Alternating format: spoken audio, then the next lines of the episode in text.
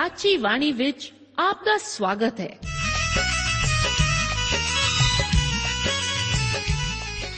ਪ੍ਰਿय ਸ਼੍ਰੋਤਾ, ਇਹ ਸਾਚੀ ਬਾਣੀ ਕੀ ਹੈ?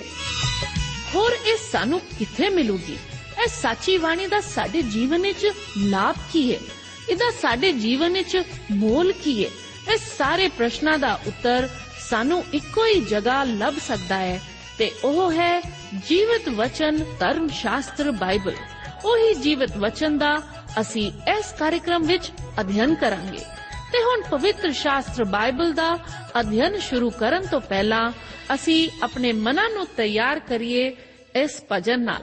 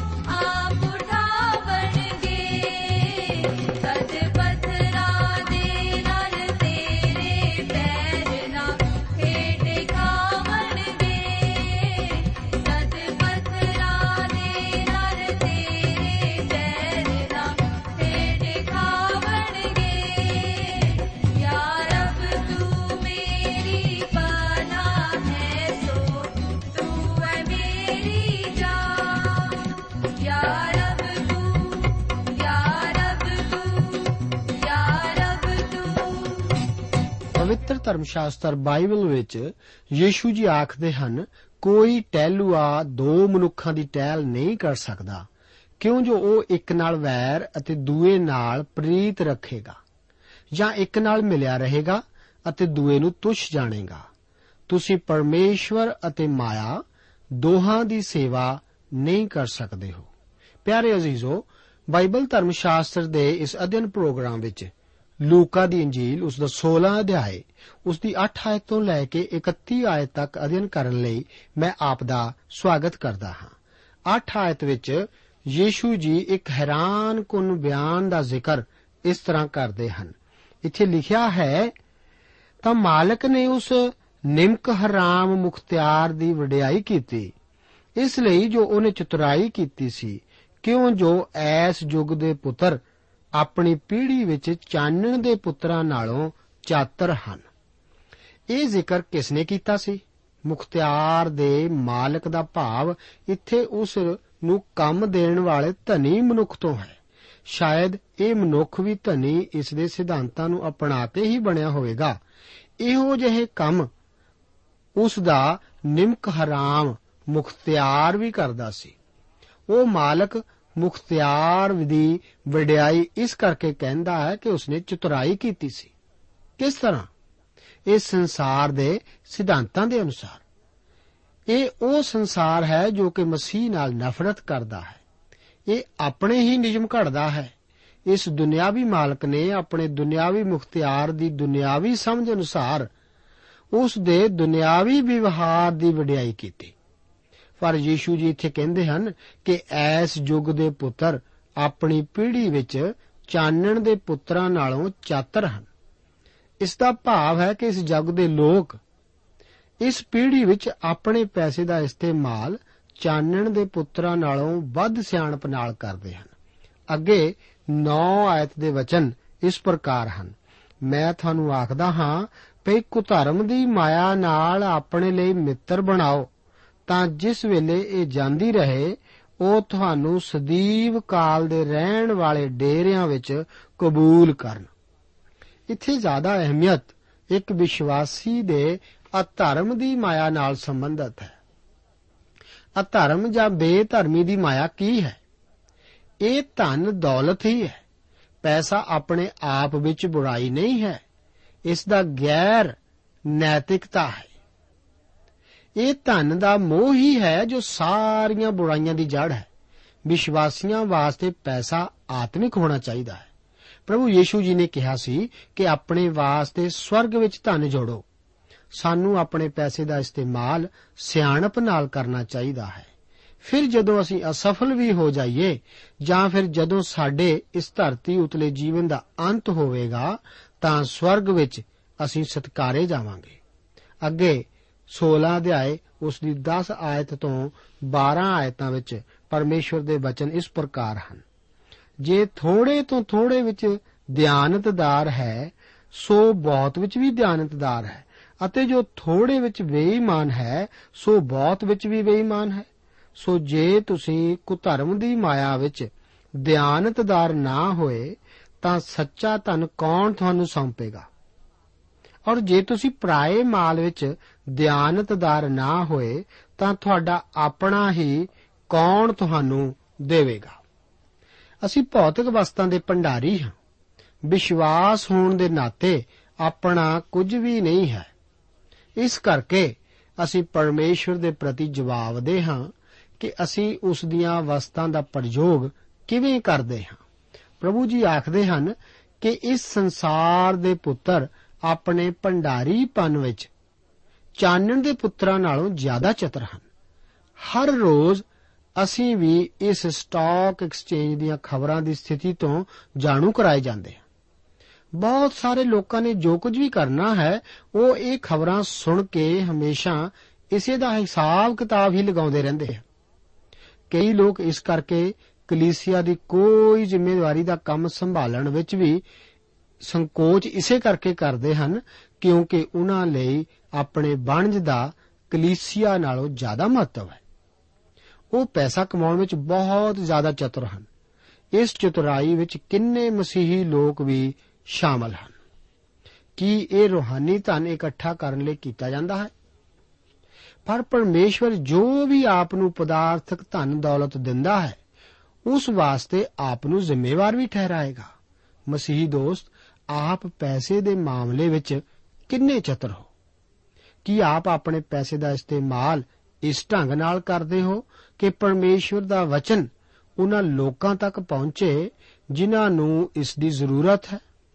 ਨਿਮਕ ਹਰਾਮ ਮੁਖਤਿਆਰ ਦੇ ਇਸ ਦ੍ਰਿਸ਼ਟਾਂਤ ਵਿੱਚ ਪ੍ਰਭੂ ਯੀਸ਼ੂ ਜੀ ਆਖਦੇ ਹਨ ਕਿ ਕੀ ਆਪ ਸੋਚਦੇ ਹੋ ਕਿ ਪਰਮੇਸ਼ਵਰ ਆਪ ਨੂੰ ਇਸ ਵਿਧੀ ਦੇ ਆਧਾਰ ਤੇ ਸਵਰਗੀ ਧਨ ਸੌਂਪਣ ਵਿੱਚ ਵਿਸ਼ਵਾਸ ਕਰ ਸਕਦਾ ਹੈ।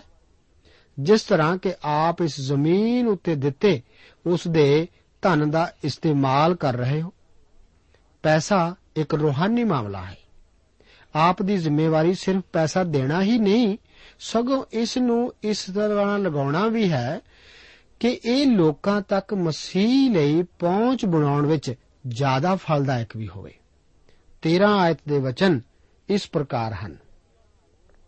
ਕੋਈ ਟਹਿਲੂਆ ਦੋ ਮਾਲਕਾਂ ਦੀ ਟਹਿਲ ਨਹੀਂ ਕਰ ਸਕਦਾ, ਕਿਉਂਕਿ ਜੋ ਉਹ ਇੱਕ ਨਾਲ ਵੈਰ ਅਤੇ ਦੂਏ ਨਾਲ ਪ੍ਰੀਤ ਰੱਖੇਗਾ, ਜਾਂ ਇੱਕ ਨਾਲ ਮਿਰਿਆ ਰਹੇਗਾ ਅਤੇ ਦੂਏ ਨੂੰ ਤੁਛ ਜਾਣੇਗਾ, ਤੁਸੀਂ ਪਰਮੇਸ਼ਵਰ ਅਤੇ ਮਾਇਆ ਦੋਹਾਂ ਦੀ ਸੇਵਾ ਨਹੀਂ ਕਰ ਸਕਦੇ ਹੋ।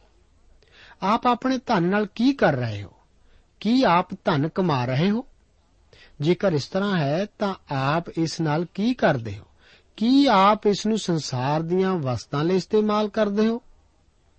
ਫਿਰ ਤਾਂ ਆਪ ਧਨ ਦੇਵਤਾ ਦੀ ਹੀ ਟਹਿਲ ਕਰਦੇ ਹੋ। ਆਪ ਦਾ ਫਿਰ ਮਾਲਕ ਵੀ ਉਹੀ ਹੈ। ਕੀ ਆਪ ਪੈਸੇ ਦੀ ਸੇਵਾ ਕਰਦੇ ਹੋ ਜਾਂ ਪਰਮੇਸ਼ਵਰ ਦੀ? ਆਪ ਦੋਹਾਂ ਦੀ ਸੇਵਾ ਨਹੀਂ ਕਰ ਸਕਦੇ। ਲੂਕਾ ਦੀ ਇੰਜੀਲ ਉਸ ਦਾ 16 ਅਧਿਆਏ 14 ਆਇਤ ਤੋਂ 17 ਆਇਤਾਂ ਵਿੱਚ ਯੀਸ਼ੂ ਜੀ ਇੱਕ ਲੋਭੀ ਫਰੀਸੀ ਨੂੰ ਇਸ ਤਰ੍ਹਾਂ ਜਵਾਬ ਦਿੰਦੇ ਹਨ। ਲਿਖਿਆ ਹੈ, ਫਰੀਸੀਆਂ ਨੇ ਜਿਹੜੇ ਰੁਪਿਆਂ ਦੇ ਲੋਭੀ ਸਨ, ਇਹ ਸਾਰੀਆਂ ਗੱਲਾਂ ਸੁਣੀਆਂ ਅਤੇ ਉਸ ਉੱਤੇ ਮਖੌਲ ਕਰਨ ਲੱਗੇ। ਉਸ ਨੇ ਉਹਨਾਂ ਨੂੰ ਆਖਿਆ ਕਿ ਤੁਸੀਂ ਉਹ ਹੋ ਜਿਹੜੇ ਮਨੁੱਖਾਂ ਦੇ ਅੱਗੇ ਆਪਣੇ ਆਪ ਨੂੰ ਧਰਮੀ ਠਹਿਰਾਉਂਦੇ ਹੋ।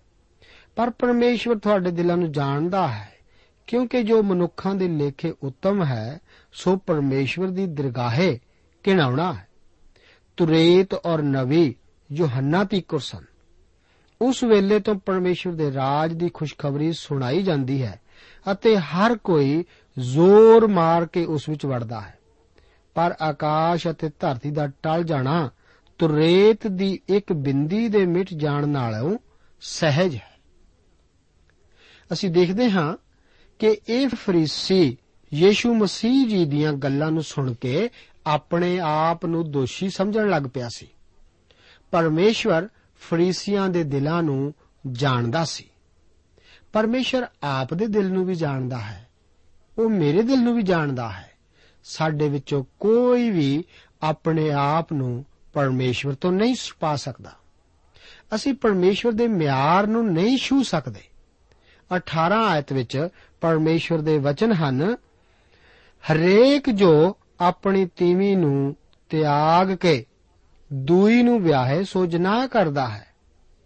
ਅਤੇ ਜਿਹੜਾ ਖਸਮ ਦੀ ਤਿਆਗੀ ਹੋਈ ਤੀਵੀ ਨੂੰ ਵਿਆਹੇ, ਉਹ ਜਨਾਹ ਕਰਦਾ ਹੈ।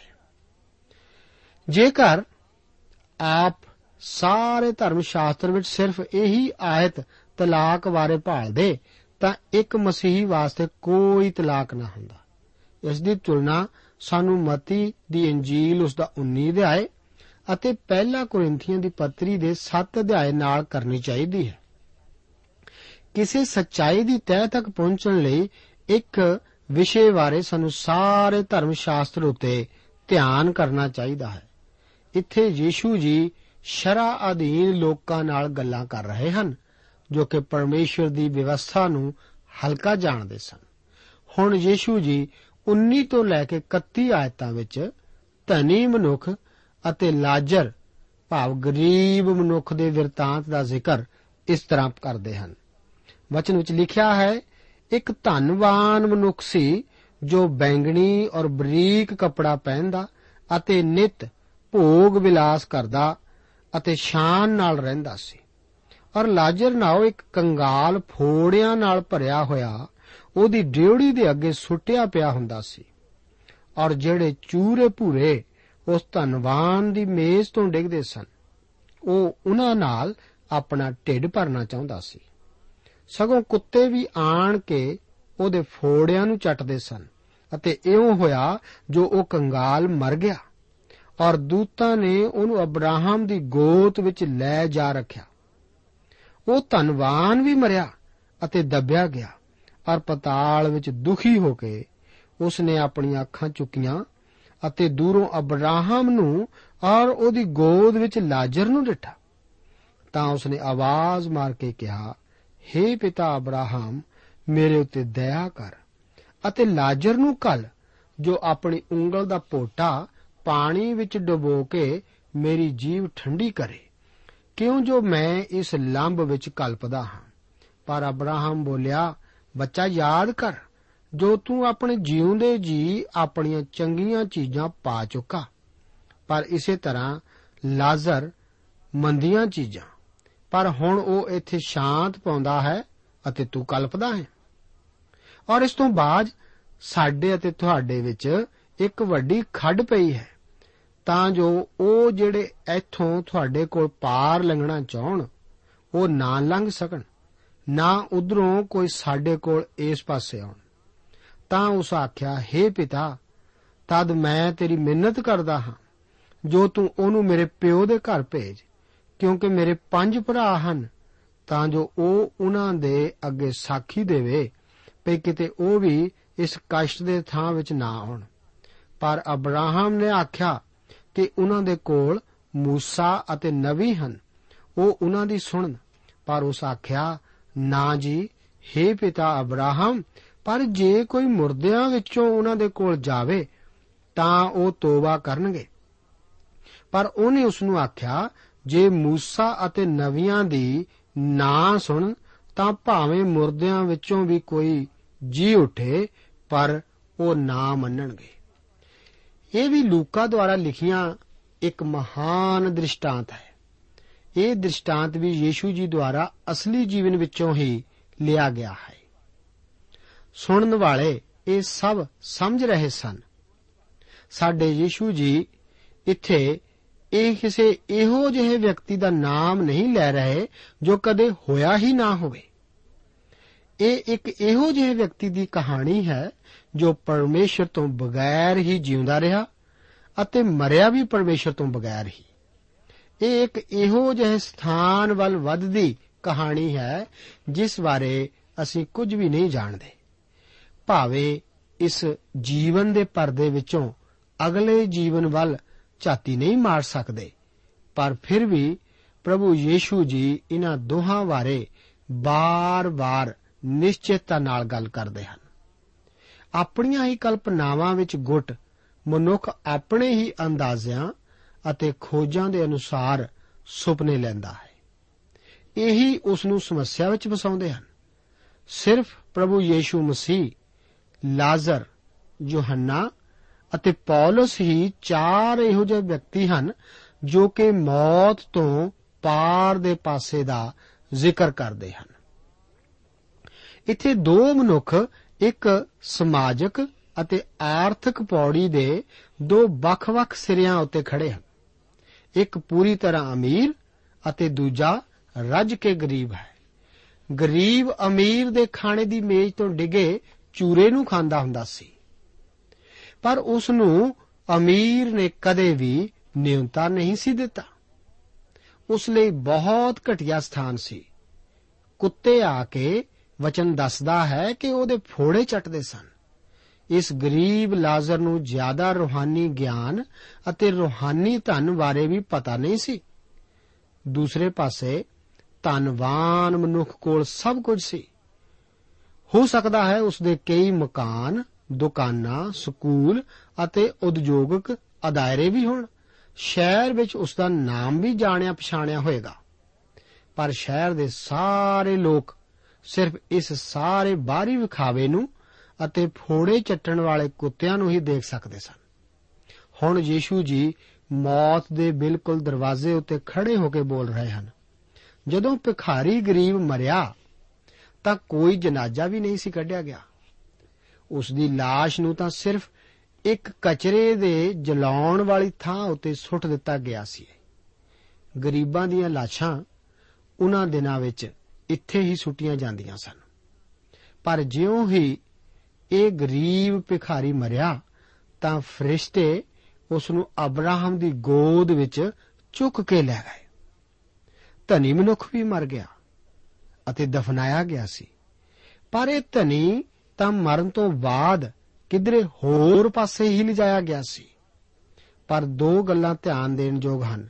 ਖੋਏ ਹੋਏ ਚੇਤਨਤਾ ਪੂਰਨ ਕਸ਼ਟ ਭੋਗਣ ਦੇ ਥਾਂ ਜਾਂਦੇ ਹਨ ਅਤੇ ਮਰਨ ਤੋਂ ਬਾਅਦ ਵੀ ਲੋਕ ਇੱਕ ਦੂਸਰੇ ਨੂੰ ਪਛਾਣਦੇ ਹਨ। ਅਸੀਂ ਆਪਣੀ ਆਪਣੀ ਪਛਾਣ ਨੂੰ ਨਹੀਂ ਖੋ ਬੈਂਦੇ ਨਰਕ ਸ਼ਬਦ ਦਾ ਅਸਲੀ ਅਰਥ ਅਨਡਿਟ ਸੰਸਾਰ ਹੈ। ਇਹ ਉਹ ਜਗ੍ਹਾ ਹੈ ਜੋ ਅਜੇ ਖੋਲੀ ਨਹੀਂ ਗਈ ਹੈ। ਪ੍ਰਕਾਸ਼ ਦੀ ਪੋਥੀ ਉਸ ਦਾ 20 ਅਧਿਆਏ ਅਤੇ ਉਸ ਦੀ 10 ਆਇਤ ਤੋਂ ਪਹਿਲਾਂ ਅਸੀਂ ਇਸ ਬਾਰੇ ਕੁਝ ਨਹੀਂ ਜਾਣਦੇ। ਮਰਨ ਤੋਂ ਬਾਅਦ ਲਾਜਰ ਅਤੇ ਧਨੀ ਮਨੁੱਖ ਕਿਸੇ ਇਸੇ ਅਨਡਿਟ ਸੰਸਾਰ ਵਿੱਚ ਗਏ ਸਨ। ਮੌਤ ਵਖਰੇਵਾ ਹੀ ਤਾਂ ਹੈ। ਇਸ ਦਾ ਭਾਵ ਕਦੇ ਵੀ ਖਾਤਮਾ ਨਹੀਂ ਹੈ। ਆਦਮ ਫਲ ਖਾਣ ਦੇ ਦਿਨ ਹੀ ਮਰ ਗਿਆ ਸੀ। ਸਰੀਰਕ ਤੌਰ ਤੇ ਤਾਂ ਉਹ 900 ਸਾਲ ਬਾਅਦ ਮਰਿਆ, ਪਰ ਫਲ ਖਾਣ ਦੇ ਦਿਨ ਹੀ ਉਹ ਪਰਮੇਸ਼ਵਰ ਤੋਂ ਵੱਖਰਾ ਹੋ ਗਿਆ ਸੀ।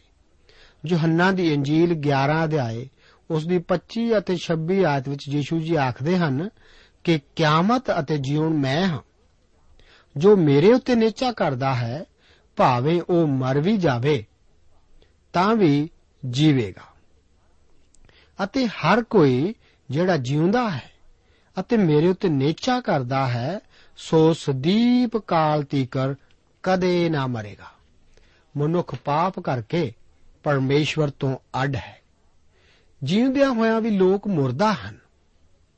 ਆਪਸੀਆਂ ਦੀ ਪੱਤਰੀ ਉਸ ਦਾ 2 ਅਧਿਆਇ ਉਸ ਦੀ 1 ਆਇਤ ਵਿੱਚ ਵਚਨ ਹਨ ਕਿ ਤੁਸੀਂ ਜੋ ਅਪਰਾਧਾਂ ਅਤੇ ਪਾਪਾਂ ਵਿੱਚ ਮੁਰਦਾ ਸੋ, ਤੁਹਾਨੂੰ ਉਸਨੇ ਜਿਵਾ ਲਿਆ ਹੈ।